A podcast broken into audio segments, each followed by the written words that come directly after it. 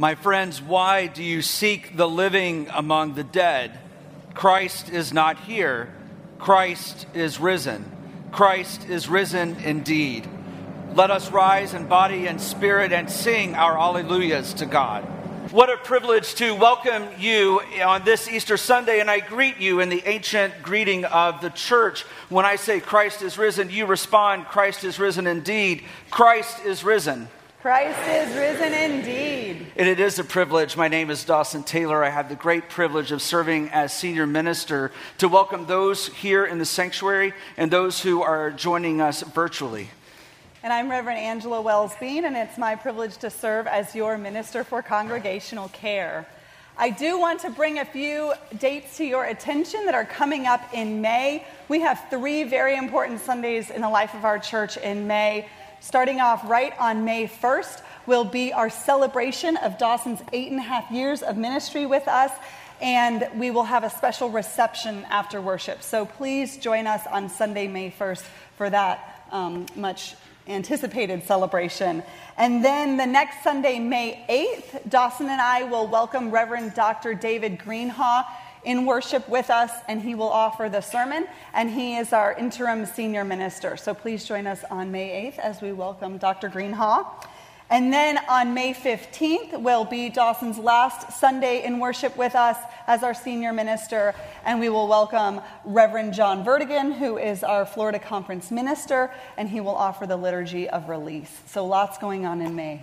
An important month for sure. Indeed. I also want to um, thank you for your ongoing generosity.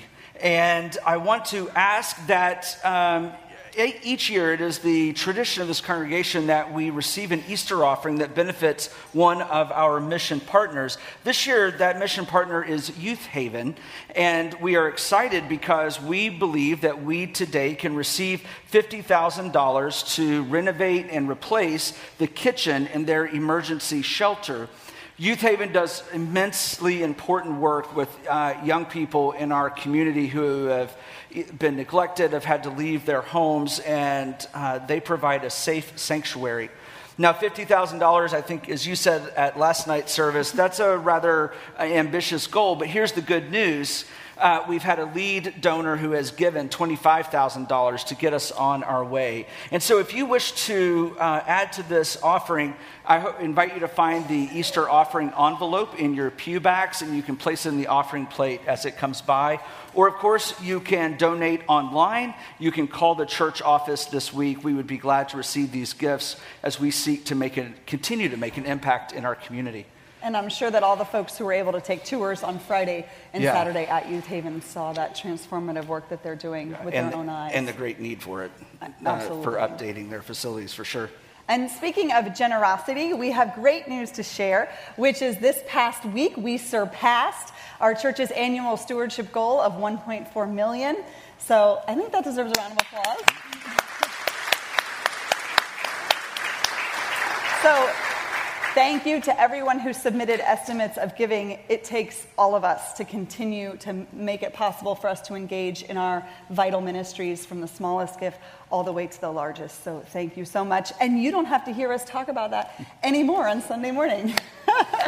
and that's the real applause we get. Uh, I just want to say words of gratitude to our stewardship committee, our staff, our leadership who worked so hard to make that possible, and of course to you who have made it what it is. So, as a resurrection people, let us continue in the gift of worship. I invite you to be in a spirit of prayer with me as I offer this morning's pastoral prayer. Let us pray. Weeping comes for a night, but joy comes in the morning, O God of power and might. Death has been defeated, and we shout Alleluia. For many of us, it is an Easter just like the others, dressed in our Sunday best, with the sounds of trumpets and hymns of joy with the preparing of delicious meals and gathering around tables and little ones hunting for Easter eggs. But let this be an Easter like no other. Let us see and hear with resurrection eyes and ears. Let us discern signs of new life in the usual places the cries of a newborn baby, the blooming of an orchid, and in unusual places. Who knows where we might find you, O God, if we but look closely? It is daunting to be resurrection people, even as we read and watch the news news of continued violence, poverty, suffering, and despair. We drink in these stories with our morning coffee day after day, and we wonder where the Easter has gone. One year ago, we celebrated your resurrection, and it seems like little in our world has changed since then. Easter seems an idle tale in the wake of lives destroyed by wars around the world, especially the one raging in Ukraine. People and communities affected by senseless gun violence, most recently in New York City and Charleston, South Carolina. Children abused and neglected, a creation spoiled, a lingering pandemic. Closer to home, oh God, we know loved ones who have felt the sting of death in their families. People who are struggling to survive the loss of a job or the loss of a pregnancy. People entombed by depression or addiction or a crippling illness. Yes, we are resurrection people. We believe love conquers all, but that doesn't mean we turn away from the suffering. Resurrection eyes are not blind to pain. Resurrection ears are not deaf to the cries of those who are hurting. We know we are only able to celebrate on this glorious resurrection day because we have felt the pain of Good Friday. Resurrection people see your goodness that outlasts and overpowers any evil we can experience or concoct. Thank you, O God, for the gift of Easter for the gift of your Son rising to new life and new life bursting forth all around us. The constant reminders that you are at work among creation and you are a God of goodness and love and light.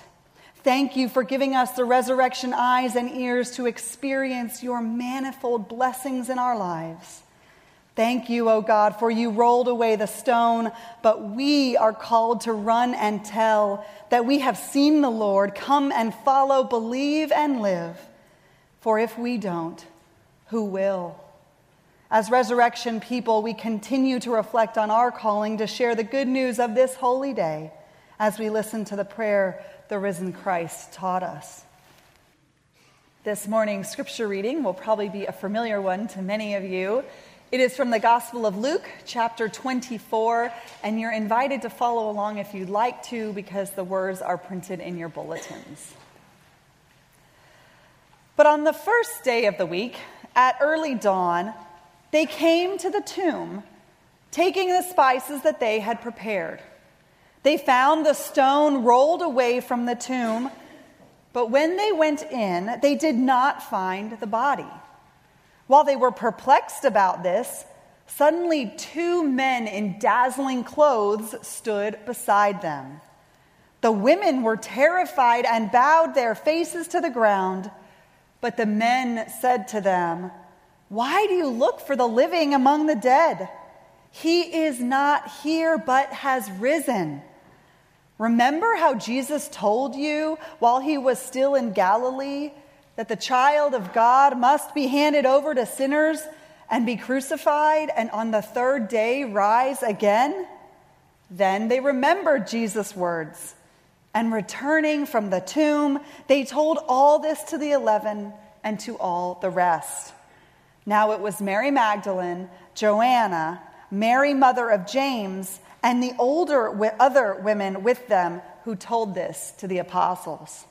But these words seemed to them an idle tale, and they did not believe them.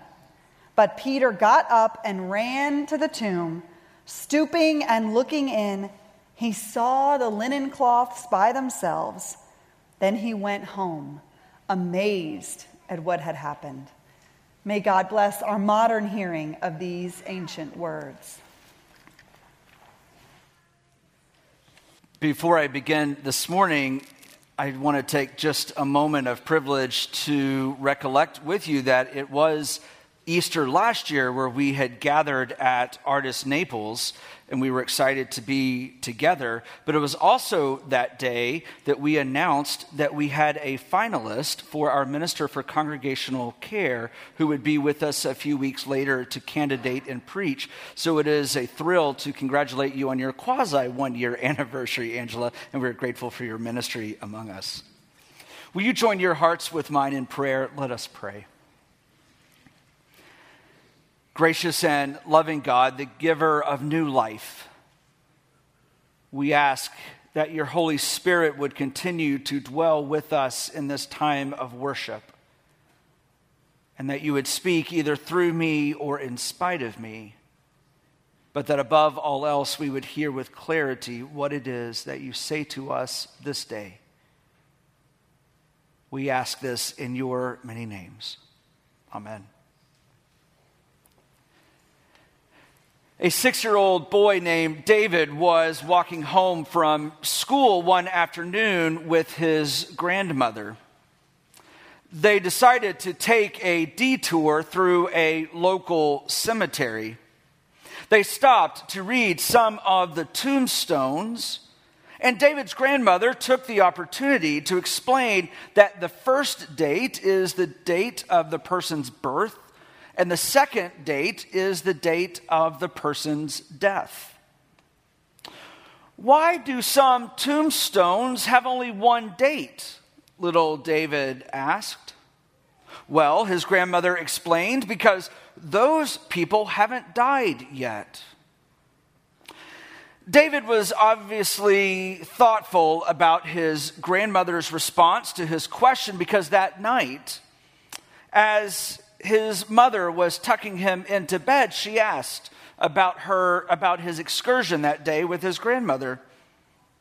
And David, with eyes wide open, said, Mom, did you know that some of the people buried there in the cemetery aren't dead yet?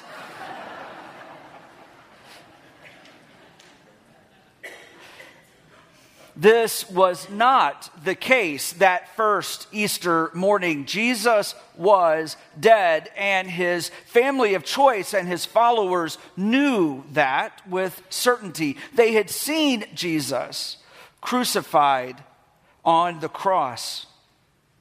And two days later, they went to the tomb. And that's where the wonderful story begins that Angela just read. But on the first day of the week, the story goes on, filled with doubt and confusion and fear. And then verse 11 says this But these words seemed to them an idle tale, and they did not believe them. Let's be clear about what's happening at this point in the story. The men did not believe the women. The women were the ones who went to the tomb and saw firsthand what was happening. But in a male dominated culture that did not want to believe this amazing story, the men at first blamed their disbelief on the women and churches the world over have dealt with theological misogyny ever since. Perhaps you have seen some of the popular social media memes that remind us if it were not for the women, the story of the resurrection would never have been told. There's a new one this year making its rounds, and for some reason, Angela kept sending it to me all during Lent. It reads In the interests of biblical accuracy, all the preaching about the resurrection this Easter will be done by women. According to Franciscan scholar Dr. Barbara Leonard, in first century Palestine, a woman's place was in the home. Women passed from control of their fathers to control of their husbands. The role was well defined and narrowly defined. A woman's job was to take care of the house, bear and raise children. Some rabbis taught that women should not even leave the home except to go to the synagogue. When women arrived at the synagogue, they sat in a separate area and were not allowed to study the sacred scriptures. Men could not greet women outside of the home.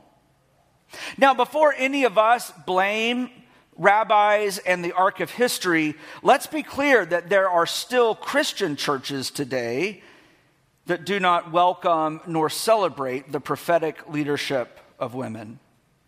I'm grateful that Naples United Church of Christ is not one of those churches. But it got me thinking. I wonder how many times you have felt that the world was lying to you. How many times have you been told that you are not worthy or that you cannot make it?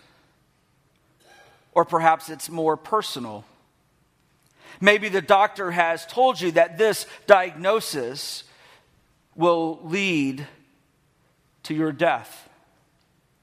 Or maybe a spouse has told you that this marriage is not worth salvaging. Or you see the images of war in Ukraine or mass shootings across our country this week and you think to yourself, peace is not possible. I believe the reality is that we all feel lied to, lied to by those in power, lied to by those in authority, and lied to by people who wish to manipulate and control. The Easter story is the reminder that there is no power on earth so great that you and I cannot be resurrected from, not even death. Resurrection can mean a lot of things to a lot of people. Resurrection for you this year may look like finally getting a global pandemic, at least under management, perhaps control. Resurrection may look to you like an estranged family member who reaches out to say, I am sorry and I forgive you. Resurrection may mean a long lost child finally comes home. But faith tells us, and we know that here on Easter Sunday of 2022, this is not an idle tale the power of new beginnings, the power of new life is available to you and to me, and not only this Easter day, but every day after. No matter how bad you think it is, God is eager to lift us from that which has caused us to believe the lies of the world, no matter your age or stage of life. The message of Easter is that life is not over at the grave. The dead do rise in Christ, for Jesus has defeated death. The message of Easter is that life does not end in darkness. Life is not over because Jesus conquered death. That is the message that we believe, the words that we hold true, our hope for the future, our joy of life with God. Jesus defeated death and therefore defeated all of the dead ends of our lives. And because Jesus lives, we too live in the power of resurrection. Jesus' victory is our victory. Jesus' resurrection is our resurrection. Jesus' rising to new life is our opportunity to rise with him. So let us be the people of resurrection yet again this year. Let us proclaim for all the world to hear this is no idle tale. For Christ is risen. Christ is risen indeed. Alleluia. My friends, receive these words of blessing. Let us go forth into the world, knowing that indeed we are resurrection people, and this is no idle tale. And let us go forth from this place to find a self you can live with, a cause you can live for, and a Redeemer whose love you can live into. And let us go in peace. Amen.